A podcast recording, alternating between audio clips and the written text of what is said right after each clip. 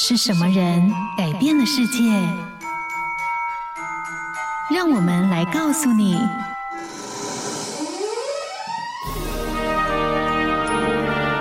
改变世界的一百个人。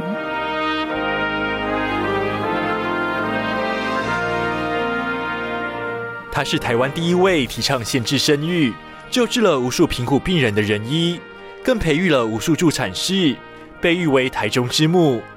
今天我们要来听见的，就是台湾第一位女医师蔡阿信的故事，看见她如何在压迫下坚持走出自己的路。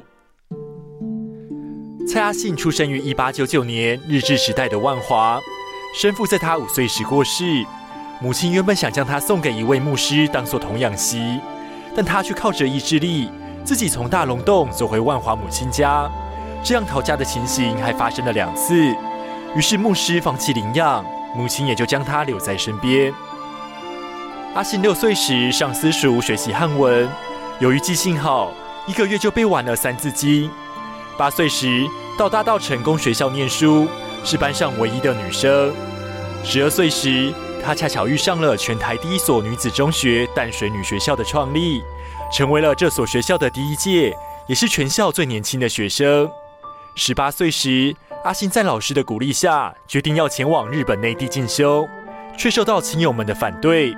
但他还是坚持自我，别人越是反对，越激起他的决心。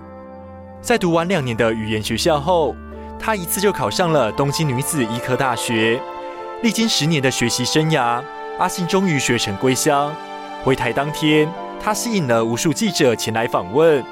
隔天的报道更是以“万绿丛中一点红”。华佗在世，见面病除为标题，让他成为了一时的话题。她先是进入台大医院实习，后来到台中和丈夫一起开了医院，并秉持着贫者少收、治贫免费的标准行医。但她发现，台湾有很多产婆没有受过专业训练，导致妇女生产的死亡率居高不下。